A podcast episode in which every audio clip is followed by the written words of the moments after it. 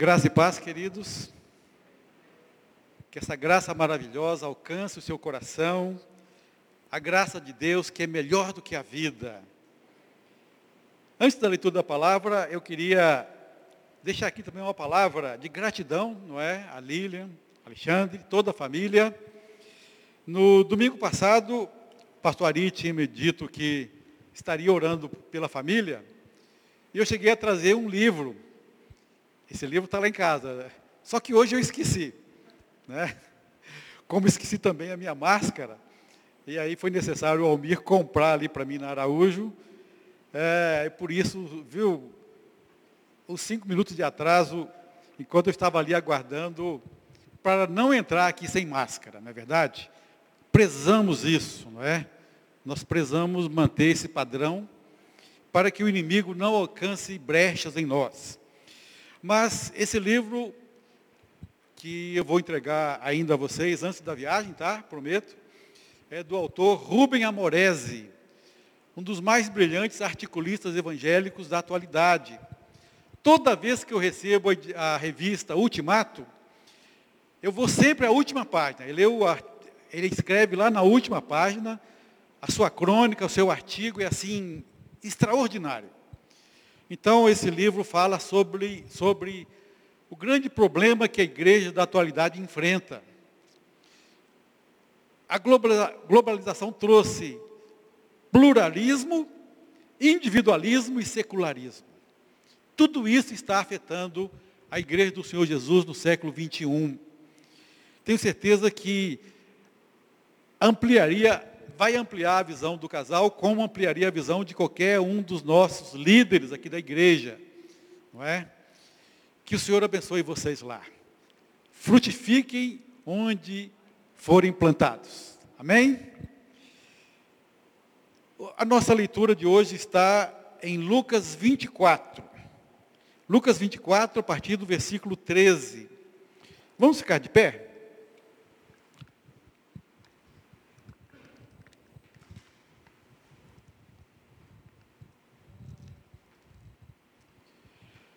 Todos já abriram a sua Bíblia, tanto Bíblia física, não é? Em livro, como no celular.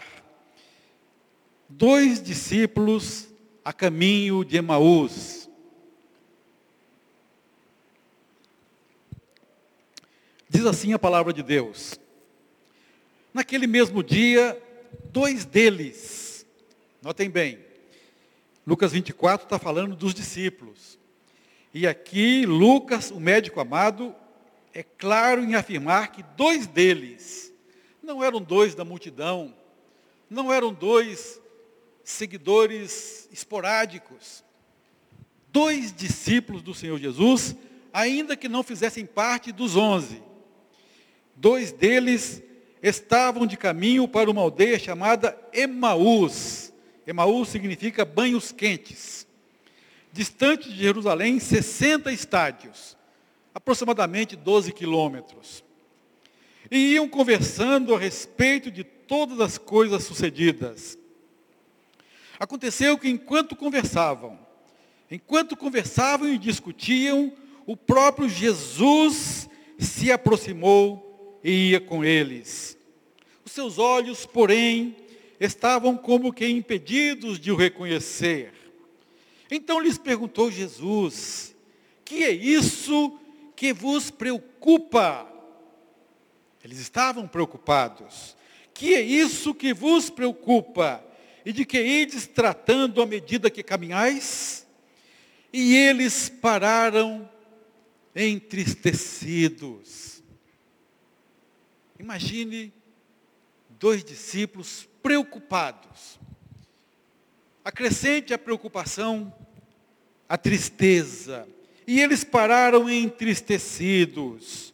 Um, porém, chamado Cleopas, respondeu dizendo: És o único, porventura, que tendo estado em Jerusalém, ignoras as ocorrências desses últimos dias? Jesus lhes perguntou: Quais? E explicaram: o, o que aconteceu a Jesus o Nazareno, que era varão profeta, poderoso em obras e palavras, diante de Deus e de todo o povo. E como os principais sacerdotes e as nossas autoridades o entregaram para ser condenado à morte e o crucificaram. Ora, nós esperávamos, nós esperávamos que fosse ele quem havia de redimir a Israel. Mas depois de três dias, depois de tudo isso, e já é este o terceiro dia desde que tais coisas sucederam. Imagine a expressão dos dois discípulos, nós esperávamos. Mas nada aconteceu. Ele ia redimir a Israel, mas nada disso aconteceu. Verso 22. É verdade também que algumas mulheres das que conosco estavam nos surpreenderam, tendo ido de madrugada ao túmulo e não achando o corpo de Jesus, voltaram dizendo terem tido uma visão de anjos, os quais afirmam que ele vive. De fato, alguns dos nossos foram ao sepulcro e verificaram a exatidão do que disseram as mulheres, mas não o viram. Então lhes disse Jesus: Ó oh, nécios e tardos de coração, para crer tudo que os profetas disseram. Porventura não convinha que o Cristo padecesse e entrasse na sua glória? E começando por Moisés, discorrendo por todos os profetas, expunha-lhes o que a seu respeito constava em todas as escrituras. Quando se aproximaram da aldeia para onde iam, fez ele menção de passar adiante. Mas eles o, constrangeram, dizendo: Fica conosco, fica conosco, Senhor, é tarde, o dia já declina. E Jesus entrou para ficar com eles. E aconteceu que quando estavam à mesa, tomando ele o pão, abençoou e tendo partido, lhes deu. Ah, queridos, quando Jesus faz assim, entregando o pão, o que aconteceu? Então se lhes abriram os olhos e o reconheceram, mas ele desapareceu da presença deles. E disseram um ao outro: Porventura não nos ardia o coração quando ele pelo caminho nos falava, quando nos expunha as Escrituras? E na mesma hora, já era tarde, já era noite, o caminho é perigoso, há malfeitores pelo caminho, não importa. Na mesma hora, levantando-se, voltaram para Jerusalém, onde acharam reunidos os onze e outros com eles, os quais diziam: O Senhor ressuscitou e já apareceu a Simão, Simão Pedro. Então os dois contaram o que lhes acontecera no caminho e como fora por eles reconhecido no partir do pão. Falavam ainda essas coisas. Quando Jesus apareceu no meio deles e lhes disse: Paz seja convosco. Vire para o seu irmão da direita, da esquerda, e fala para ele assim: Paz seja com você. Paz seja convosco. Já profetizamos isso aqui nos cânticos, não é verdade?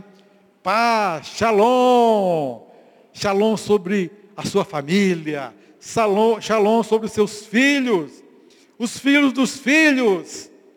Até mil gerações. O que Jesus estava falando ali era isso, não é? Paz, shalom seja convosco. Shalom Aleichem, paz seja convosco.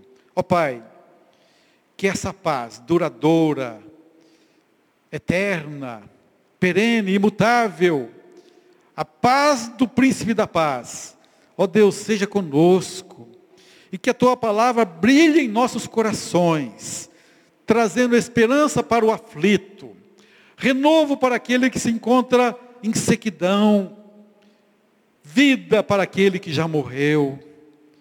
Paz seja conosco, em nome de Jesus. Amém. Podeis assentar, queridos. Quantos viram aqui no culto de passagem de ano, em outros cultos, qual é o grande tema da nossa igreja para 2021? Alguém sabe? O ano da esperança. O ano da esperança. E eu queria discorrer um pouco com vocês nessa noite. Está aí, ó, está no telão aí, não é isso? O ano da esperança. Cristo em vós, a esperança da glória. Cristo em você, Cristo no seu coração. Sem Cristo não há esperança. Com Jesus, a esperança brota, germina, cresce, frutifica. Cristo em vós, a esperança da glória. Alguém já disse, é um ditado muito popular, que a esperança é a última que morre. Não é verdade? Mas é possível que para alguém, não sei se para você que entrou aqui nessa noite, é possível que você entrou com um fiozinho de esperança de algo que está lá no fundo do seu coração. Como é possível que você esteja como esses dois discípulos no caminho de Emaús? A esperança já morreu. A esperança acabou. Caminhamos com o mestre três anos e meio, mas agora estamos voltando para Emaús, nossa terra natal, não tem mais esperança. A, a esperança morreu. E eu queria dizer a você uma palavra nessa noite de vida. O que fazer quando a esperança morreu? O que fazer quando não tenho mais esperança? Pastor Ari pregou domingo passado sobre o cheiro das águas, esse cheiro capaz de fazer brotar de novo a árvore, aquela árvore que havia secado, cuja raiz apodreceu. E quem sabe o que é cheiro das águas, na verdade? Aquela primeira chuva que brota e cai na terra, a gente fala cheiro de terra, na é verdade? Mas é cheiro de água misturado com terra. A planta recebe isso, a planta percebe. A planta gosta mais do, da água da chuva do que da água que nós muitas vezes regamos não é tirado ali da torneira. A planta reage. E nessa noite que o Senhor Jesus possa, Ele mesmo, que é o príncipe da paz, renovar a esperança nos nossos corações, como Ele renovou para aqueles dois discípulos no caminho de Emaús. Sabe, queridos, o que nós temos visto é que Satanás, o grande inimigo das nossas almas, o que Satanás quer é de fato destruir a nossa vida, destruir a nossa esperança, destruir qualquer é, percepção que ele tenha de que essa planta vai brotar, ele quer arrasar o indivíduo, a família, o país. O indivíduo, a família, a igreja. E uma vez que ele consiga tirar a esperança do indivíduo, da família e da igreja, a nação fica sem esperança porque a esperança do país, a esperança do mundo, passa pelo vigor da esperança da igreja. Bill Hybels falou isso certa vez, que a esperança do mundo é a igreja local. A esperança do nosso Brasil passa pela igreja, pelo cultivo dos valores absolutos trazidos da palavra de Deus, que a igreja pratica. Sem a igreja, o mundo vai de mal a pior. Por isso precisamos restaurar a esperança do cristão, a esperança da família e a esperança na vida da igreja. Conta-se que um dia Satanás convocou uma reunião de demônios. E naquela reunião ele estava querendo destruir determinada igreja que estava crescendo, multiplicando, pregando o evangelho no, no quarteirão, na cidade, se expandindo para outros estados. E um demônio pediu a palavra e deu uma ideia. Vamos, vamos provocar um pecado escandaloso na vida dessa igreja. Aí o chefão falou: não, não adianta. Uma vez vencido o pecado, perdoado, uma vez que esse pecado tenha sido confessado, a igreja volta mais forte e aí ela continua a tomar os nossos súditos e levar para o reino de Deus. Vários, vários demônios tomaram a palavra, até que um demôniozinho lá, sem muita importância, falou: Posso dar uma palavra? E o, o diabo então falou: Pode. Ele falou: Olha, vamos devagarzinho entrar na vida da igreja e espalhar o desânimo. Um desanima aqui, o outro desanima ali. Vamos falar que ele não precisa vir em todos os cultos. Vamos falar para eles que basta ir à célula e que na pandemia basta assistir o culto de casa. Nada contra assistir o culto de casa, viu, queridos? Mas que você possa também cultivar vir ao culto presencial, guardando o protocolo, porque vindo aqui o nosso, nosso louvor é mais gostoso.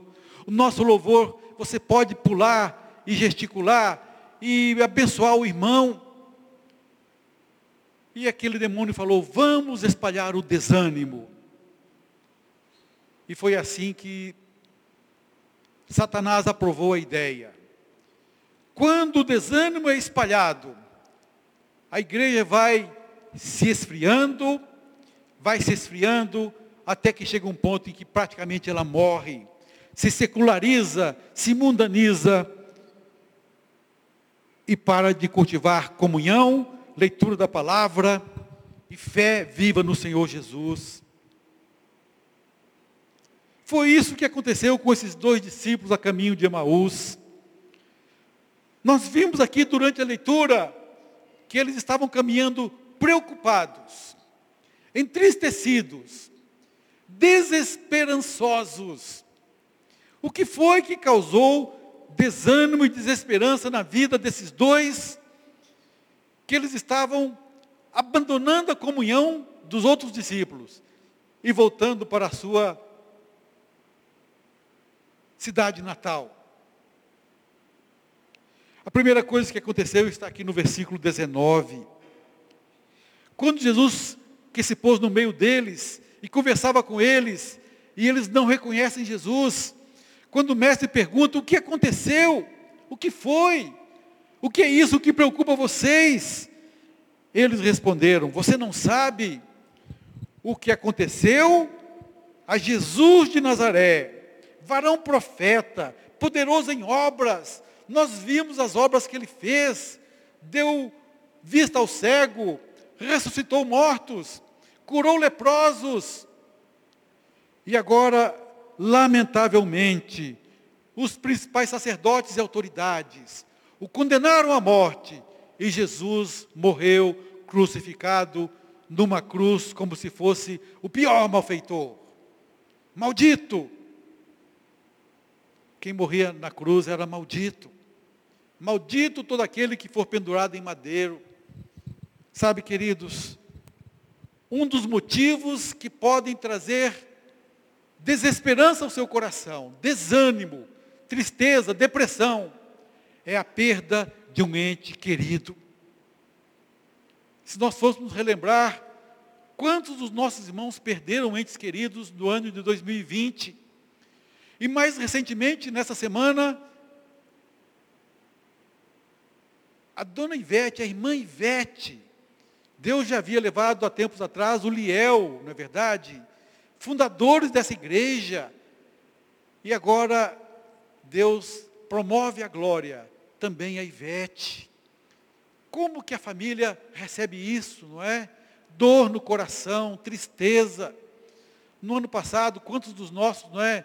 esposas queridas, maridos queridos, filho ou filha, quantos perderam entes queridos? E isso pode trazer desânimo no nosso coração, desesperança. Os dois discípulos perderam o Senhor Jesus. Jesus foi crucificado e eles estavam tristes, desanimados e desesperançados. Três anos e meio de convivência, queridos. Assistindo o mestre operar os seus milagres. Talvez nem todos eles assistiram, como os onze, os doze assistiram, não é? Depois Judas se perdeu. Os onze assistiram tudo. Esses dois possivelmente assistiram parte dos milagres de Jesus, receberam os discursos maravilhosos do Senhor Jesus, possivelmente o sermão da bem-aventurança, o sermão do monte. E agora eles perderam o mestre, e o seu coração, para eles, estava tudo perdido. Perderam a visão, perderam a identidade, perderam os valores. Segundo ponto que pode causar tristeza no nosso coração, desesperança, está aqui no versículo 20. Como os principais sacerdotes e as nossas autoridades o entregaram para ser condenado à morte. Você não entende? Foram os nossos sacerdotes, os nossos líderes, que entregaram Jesus à morte. Quem sabe você entrou aqui hoje desapontado, com alguma pisada na bola da liderança, um desapontamento religioso. Algum líder falhou com você? Eu quero te lembrar uma coisa, querido. Líderes também falham, lamentavelmente líderes falham. No caso aqui, o sacerdote, especialmente o sumo sacerdote, o principal líder religioso da época, deu a sua sentença, é réu de morte, blasfemou, se fez igual a Deus.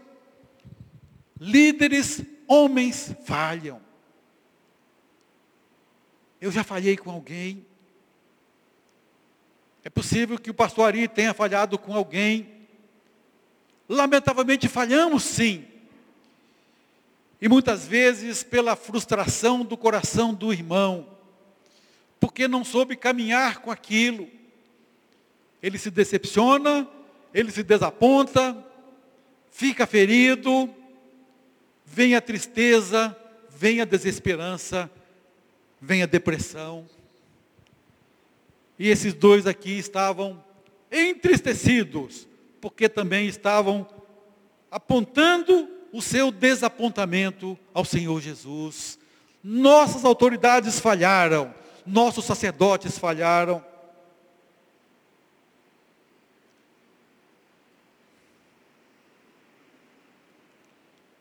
Pode acontecer sim, querido, uma falha da liderança, mas muitas vezes também é por, por frustração pessoal do membro e falta de cura da alma que ele fica desapontado.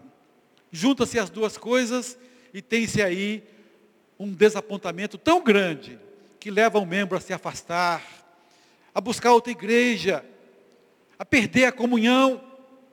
Eu queria te desafiar nessa noite a acertar as coisas com alguma liderança, se por acaso você está desapontado. Venha acertar. Busque a comunhão. A palavra de Deus fala que nós precisamos perdoar e sermos perdoados, para que a cura se complete no nosso coração.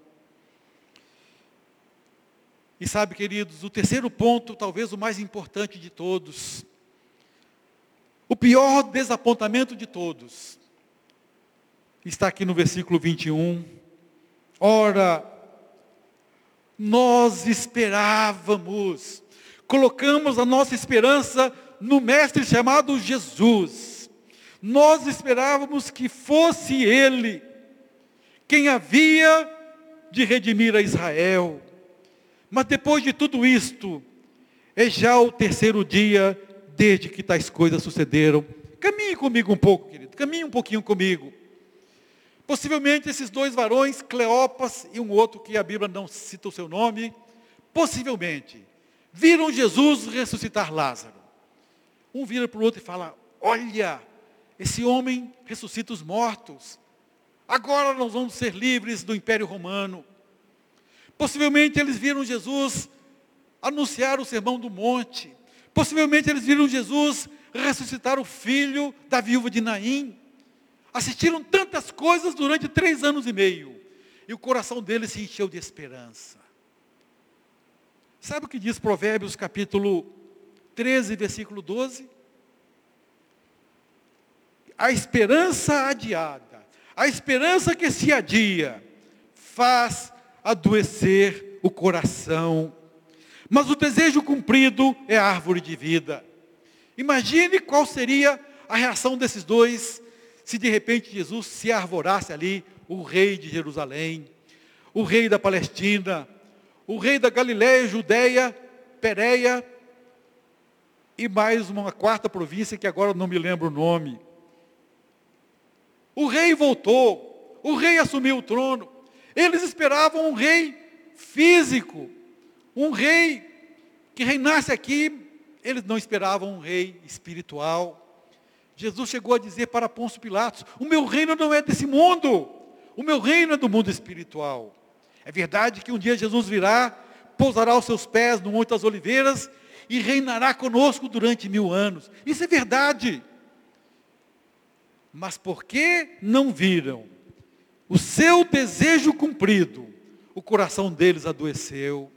Nós esperávamos e não aconteceu. A nossa esperança morreu, acabou, estamos frustrados. Mal eles sabiam que aquele homem que morreu em uma cruz do Monte Calvário, mal eles sabiam que a cruz do Monte Calvário era exatamente o único caminho para trazer de volta a esperança ao judeu, ao gentio, a todos que, conforme a palavra do apóstolo Paulo em Efésios 2, 12 e 13. Paulo diz assim: naquele tempo vocês estavam sem Cristo, separados da comunidade de Israel, estranhos às alianças da promessa, não tendo esperança e sem Deus no mundo. Mas agora, em Cristo Jesus, que morreu no Calvário, em Cristo Jesus, vós que antes estáveis longe, fostes aproximados pelo sangue de Cristo. Queridos, não existe esperança sem cruz. Fostes aproximados pelo sangue derramado na cruz do Calvário. A esperança brota porque um dia Jesus derramou seu sangue. A esperança se torna viva porque um dia o Cordeiro de Deus que tira o pecado do mundo, se dignou a oferecer sua vida voluntariamente, ninguém a toma. Ele disse: Eu vou subir naquela cruz. A cruz que seria para nós, porque ele subindo naquela cruz, novamente pode trazer esperança ao coração do homem perdido. O pior desapontamento que pode acontecer no coração do homem é ficar desapontado com Deus. Não queira fazer isso, querido. Não passe por isso. Não consinta isso no seu coração. Ficar desapontado com Jesus, ficar desapontado com Deus, te lançará no inferno. Richard Baxter, costuma dizer, e ele falou isso no passado, que a cura da alma é ter prazer em Deus. Se por outro lado você está desapontado com Deus, jamais vai curar o seu coração, jamais vai, vai curar a sua alma, porque somente em Deus, somente em Jesus, nós temos a solução para o nosso problema espiritual e para a cura da nossa alma. Sabe, queridos, temos também uma, duas, três consequências três ou quatro consequências, vamos ver aqui, que o desânimo e a desesperança trazem no coração do cristão e da igreja. Primeiro, desânimo e desesperança traz tristeza. Nós vimos isso aqui, verso 17. Quando Jesus se põe no meio deles, eles pararam entristecidos, cheios de tristeza. Provérbios 15, 13 nos diz que a tristeza traz enfermidades. O coração alegre faz o quê? aformoseia o rosto. Se alguém está de rosto alegre, é porque o coração está alegre. O coração alegre aformoseia o rosto, mas com a tristeza do coração, o espírito se abate. Você já viu alguém desanimado e alegre? Não tem jeito. O desanimado, o desesperançado, é alguém triste. Segundo, desânimo e tristeza, desânimo e desesperança trazem, versículo 13.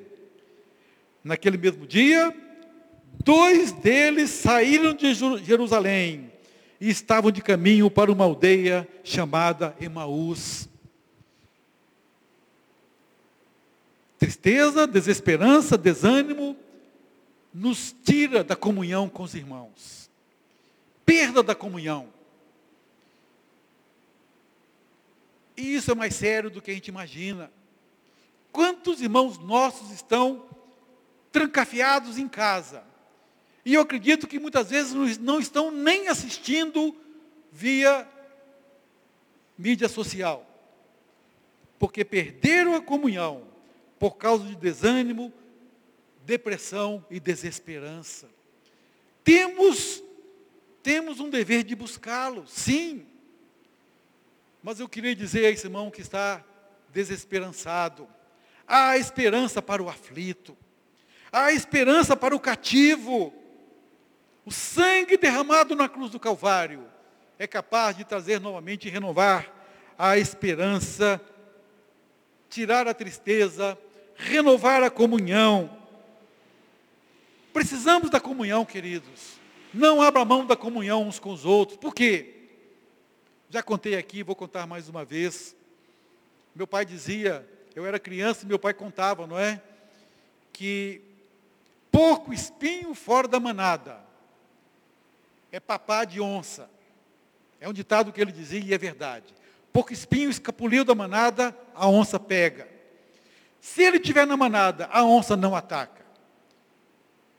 E aí, nesses programas de animais que tem aí na, na TV, especialmente na TV fechada, já vi, você deve ter assistido também, manada de porco-espinho se voltando contra onça, contra tigre, para defender aquele membro da manada que foi atacado.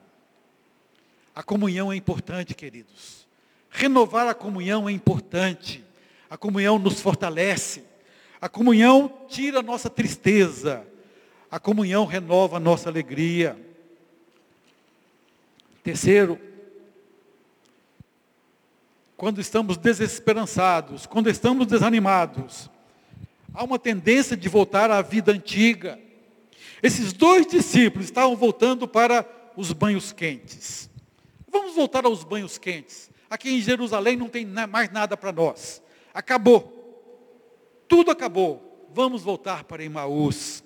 Lembra lá de João capítulo 21, quando Pedro já tinha encontrado o Senhor Jesus, uma, duas vezes, mas ainda desanimado. Ele se vira para os outros dez e fala: Vou pescar. O que os outros fizeram? Nós também.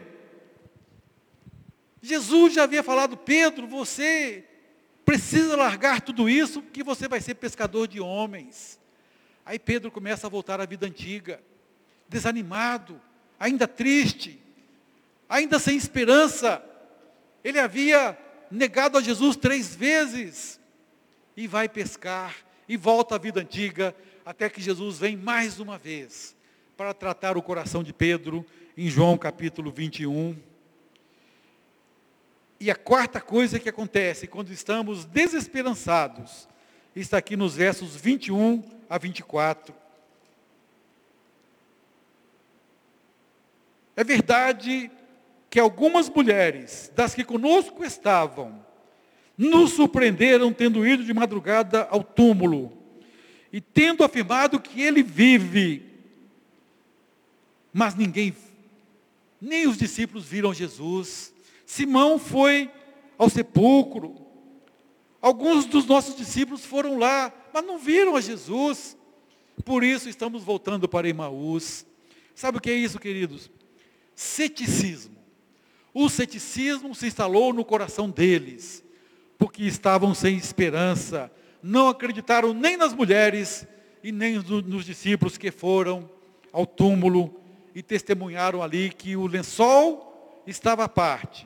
O lenço que cobriu o rosto do Senhor Jesus estava dobrado à parte. Num testemunho de que ninguém roubou o corpo de Cristo.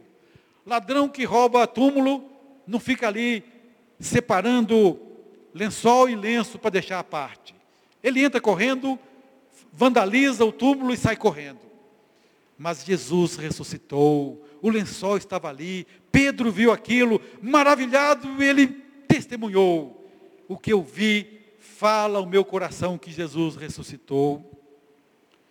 Mas esses dois não, céticos e indiferentes, para crer tudo o que as mulheres falaram, o que os discípulos falaram, e Jesus acrescenta um puxão de orelha, nécios e tardos de coração, para crer tudo o que os profetas falaram no Antigo Testamento.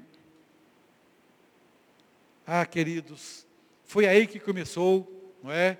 Quando Jesus se, se pôs no meio deles e começou a falar, e começou a falar, e o coração deles começou a queimar, arder, inflamar. Aqui começou a cura.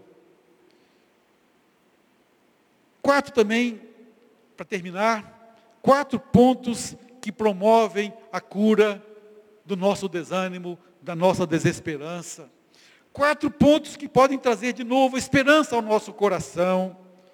Versículos 25 até o versículo 27. Honestos e tardos de coração, para crer tudo o que os profetas disseram. Verso 27. Começando por Moisés, discorrendo por todos os profetas, expunha-lhes o que a seu respeito constava em todas as Escrituras. Quer renovar a esperança no seu coração? Volta à palavra. Busque na palavra.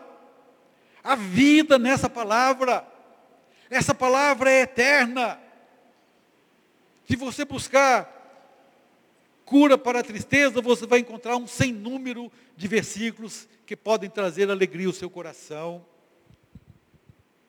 A começar por Isaías 9, não é? Um menino nos nasceu, um filho se nos deu, e o seu nome é maravilhoso conselheiro, Deus forte, Pai da eternidade, príncipe da paz. Essa palavra cura, essa palavra renova a alegria, essa palavra tem 366 não temas.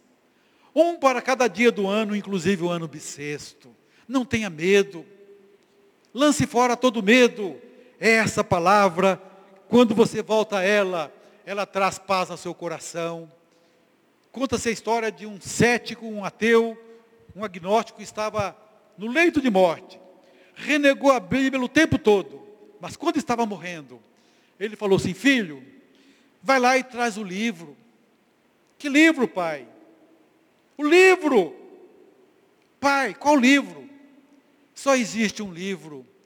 Traz a Bíblia que eu quero ler a Bíblia.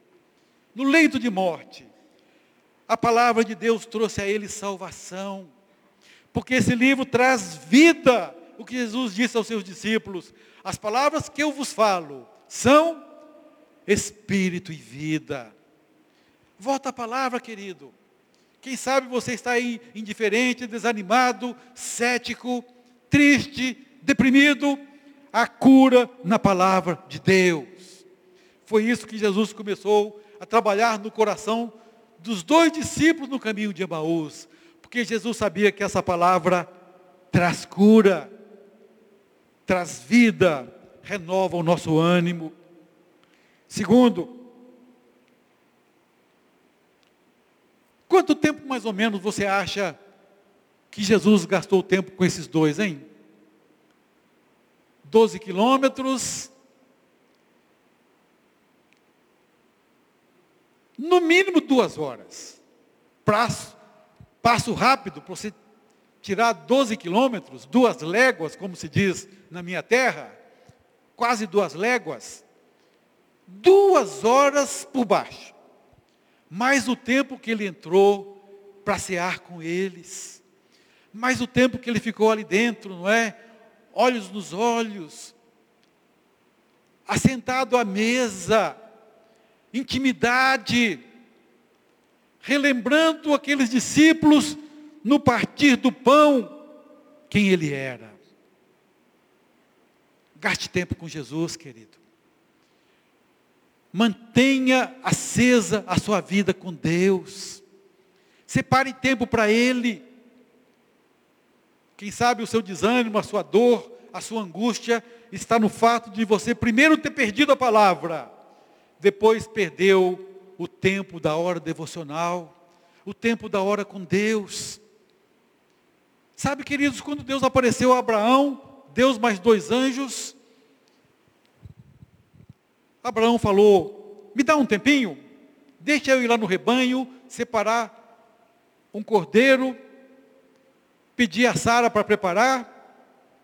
E Deus falou: Vai, pode ir que eu espero. Abraão correu lá, pegou um cordeiro, Sara, prepara. Enquanto Sara prepara, Abraão foi lá conversar com Deus.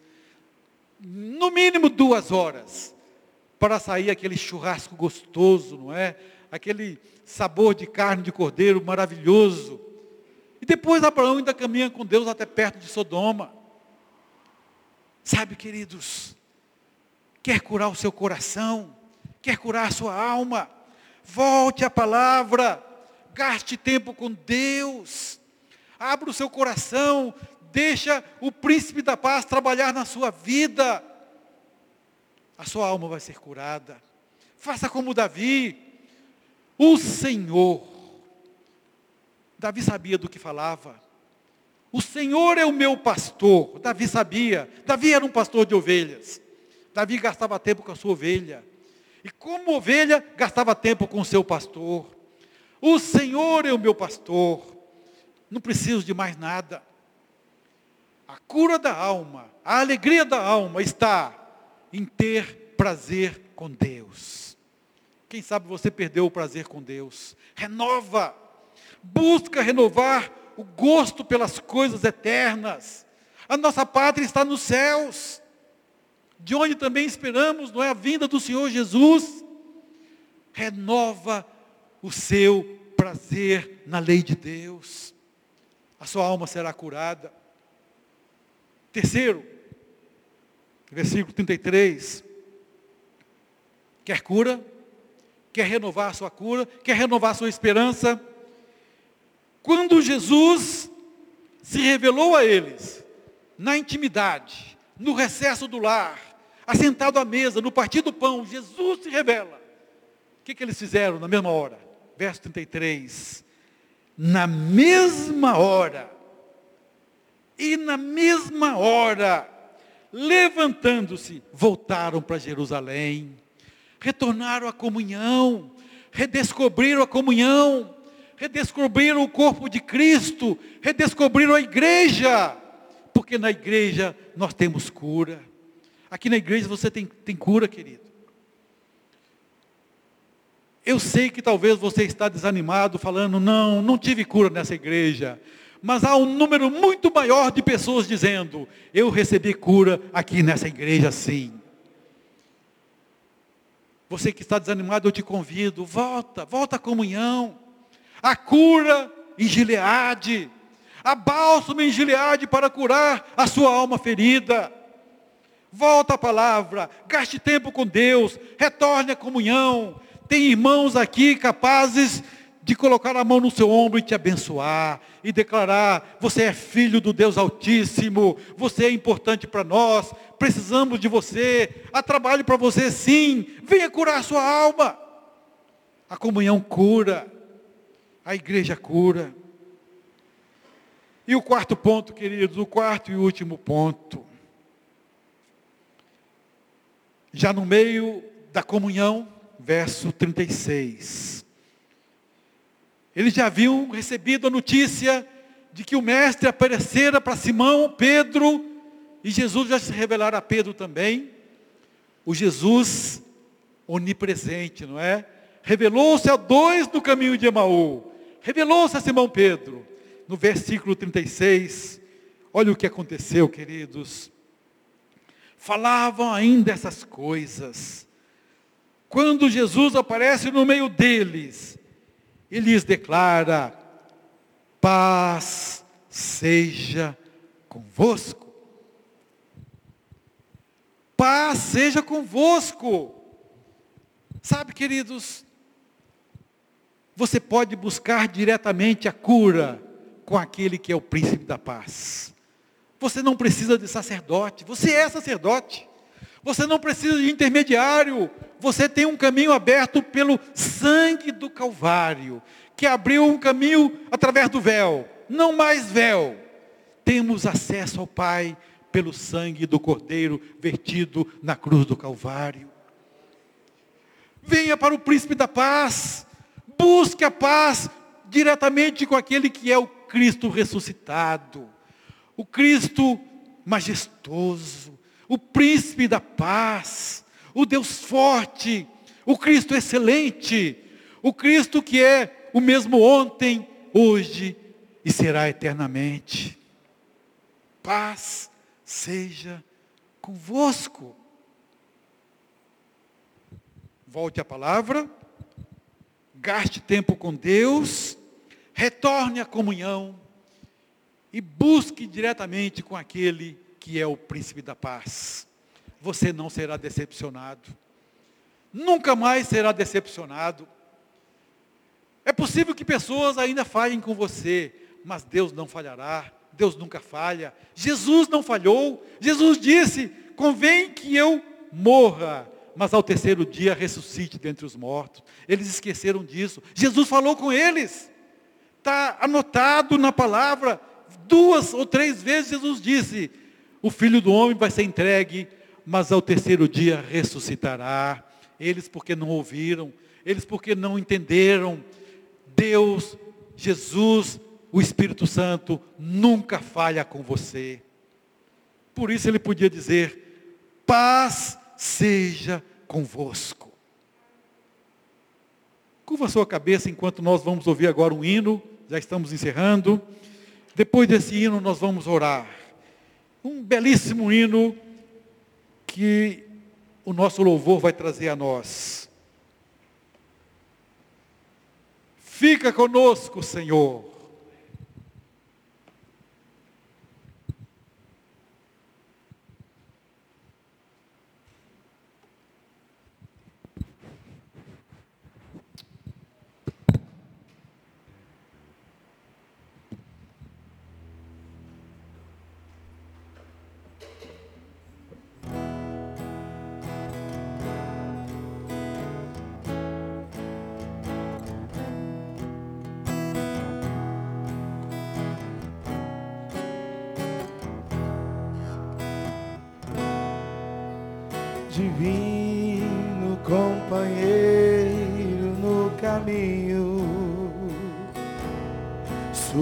Presença sinto logo ao transitar. O dissipar de toda sombra. Já tenho luz, a luz bendita do amor. Fica, Senhor, já se faz tarde. Tens meu coração para pousar. Faz em mim morada permanente. Fica, Senhor, fica, Senhor, meu Salvador. Da noite se aproxima e nela o tentador vai chegar.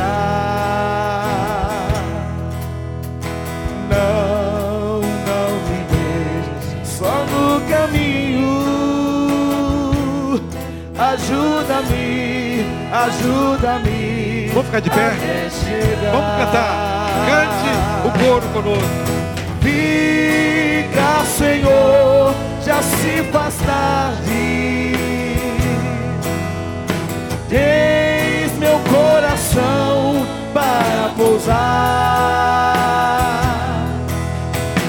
Faz em mim morada permanente. Fica, Senhor, fica, Senhor, meu Salvador. Fica, Senhor.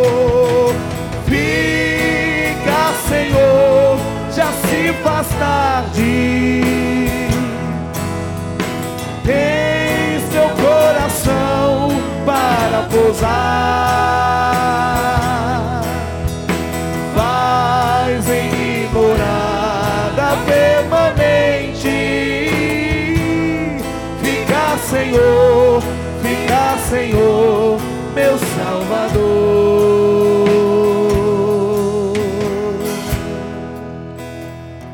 Aleluia! Fica, Senhor, que seja esse o desejo da nossa alma. Fica, Senhor, fica conosco à mesa.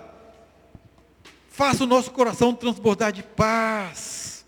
Senhor, não abro mão do Senhor. Quero ser como Enoque. Quero caminhar contigo sempre. Ó oh, Senhor, fica conosco. Há alguém nessa noite que ainda não tem o Senhor no coração? Gostaria de abrir o coração para aceitar Jesus como seu Salvador? Este é o momento.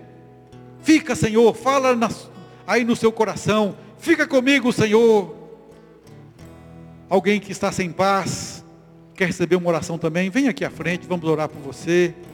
Alguém que quer receber a paz do príncipe da paz.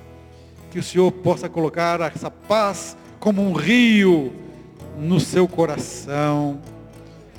Ó oh, Deus. Mais alguém? Vamos orar. A igreja é o lugar da cura. A igreja é a esperança do mundo. Se possível, dois pastores venham aqui também, não é? Não podemos é, ter contato, mas podemos abençoar pertinho. Nós vamos orar agora. Vamos abençoar. Ó oh, Pai, oh, meu Deus, ó oh, Príncipe da Paz, quão bom é desfrutar dessa paz, paz que flui como um rio, quão bom é renovar a esperança, ó Deus. E aqui agora, ó Pai, teus servos se declaram, fica Senhor, ó Deus, toma posse, ó Pai, inunda o coração dos teus servos, declarando: Estou aqui, eu estou aqui, nunca te deixarei, jamais te desampararei.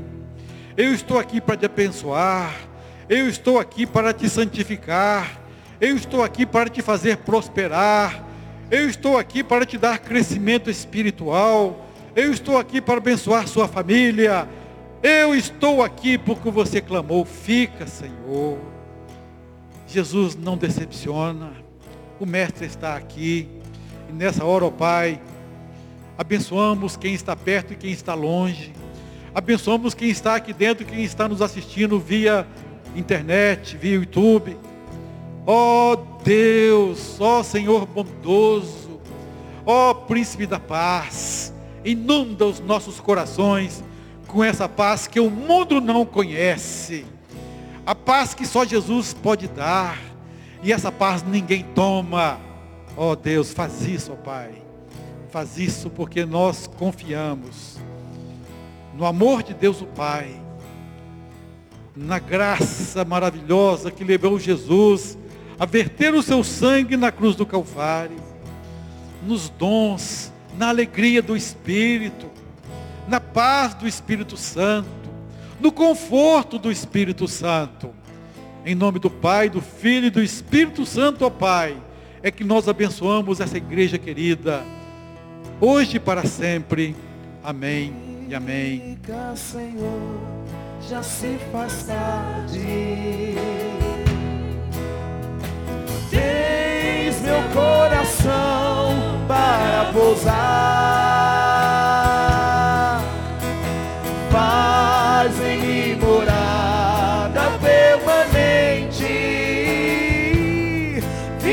Senhor, fica, Senhor, meu Salvador.